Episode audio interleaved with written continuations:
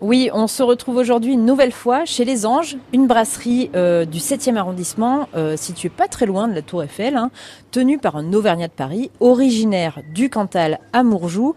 Et euh, je vais vous poser une question aujourd'hui, Jacques Lassipierre. Je vais vous demander, être Auvergnat de Paris, aujourd'hui, ça veut dire quoi? Tout d'abord, d'être Auvergnat et de vivre à Paris. Mais, effectivement, être Auvergnat, ça veut dire tenir un bistrot et puis aimer les autres Auvergnats.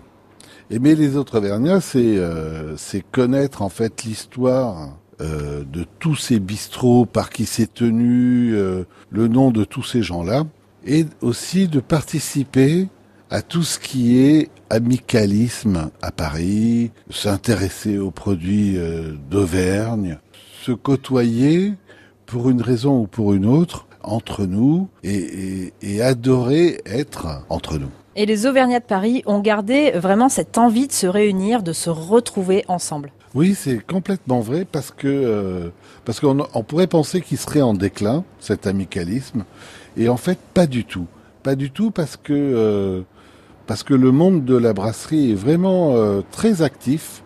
Ces brasseries se- s'améliorent en permanence, deviennent de plus en plus joyeuses, belles et ça fonctionne aussi avec cet amicalisme et cette euh, et cette fierté d'être auvergnat, en fait, c'est un milieu qui gagne en intérêt. Avant, euh, le bistrot, c'était, euh, euh, oui, c'était pour euh, pour les gens qui n'avaient pas fait d'études.